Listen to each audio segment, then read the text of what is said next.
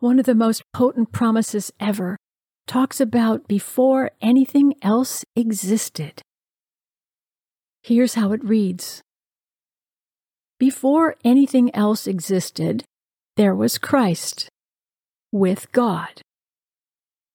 He has always been alive and is himself God. He created everything there is.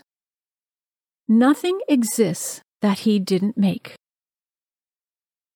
Eternal life is in him, and this life gives light to all mankind. His life is the light that shines through the darkness, and the darkness can never extinguish it. Now, I want to declare this over you. Before anything else existed, there was Christ with God. He has always been alive and is himself God. He created everything there is. Nothing exists that he didn't make. Eternal life is in him, and this life gives light to you and all mankind. His life is the light that shines through your darkness, and the darkness can never extinguish it.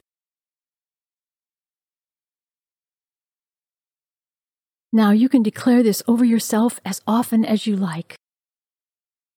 Before anything else existed, there was Christ, with God.